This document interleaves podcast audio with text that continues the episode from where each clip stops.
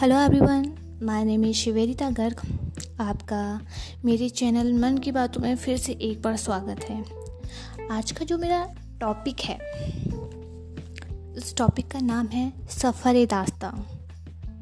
आजकल हम सबका एक सफ़र ही चल रहा है। हम उस सफ़र में सिर्फ़ चले ही जा रहे हैं। तो आज बस मैं सफ़र के बारे में बात करना चाहूँगी कि ये सफ़र भी अब बहुत अजीब सा हो गया है। ये सफ़र भी अब बहुत अजीब सा हो गया है। ना ठहरता है, ना रुकता है, ना थमता है, ना कटता है। बस चलता ही जाता है, चलता ही जाता है। जैसे सफ़र भी अपने एक लॉन्ग ड्राइव पर निकला है। सिर्फ़ लॉन्ग ड्राइव पे बस चले ही जा रहा है, चले ही जा रहा है और चले ही जा रहा है। इसकी लाइफ में किसी के आने से या फिर किसी के जाने से कोई फ़र्क पड़ता ही नहीं। ये सफ़र है।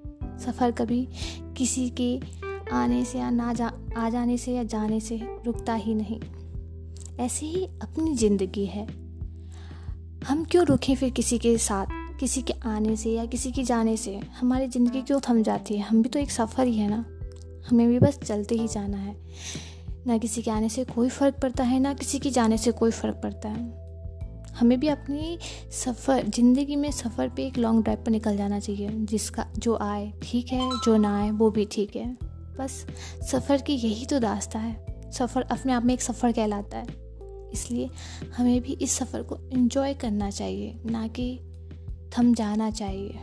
बस आज का मेरा यही टॉपिक था। हम अगले टॉपिक में मिलते हैं। तब तक के लिए नमस्कार।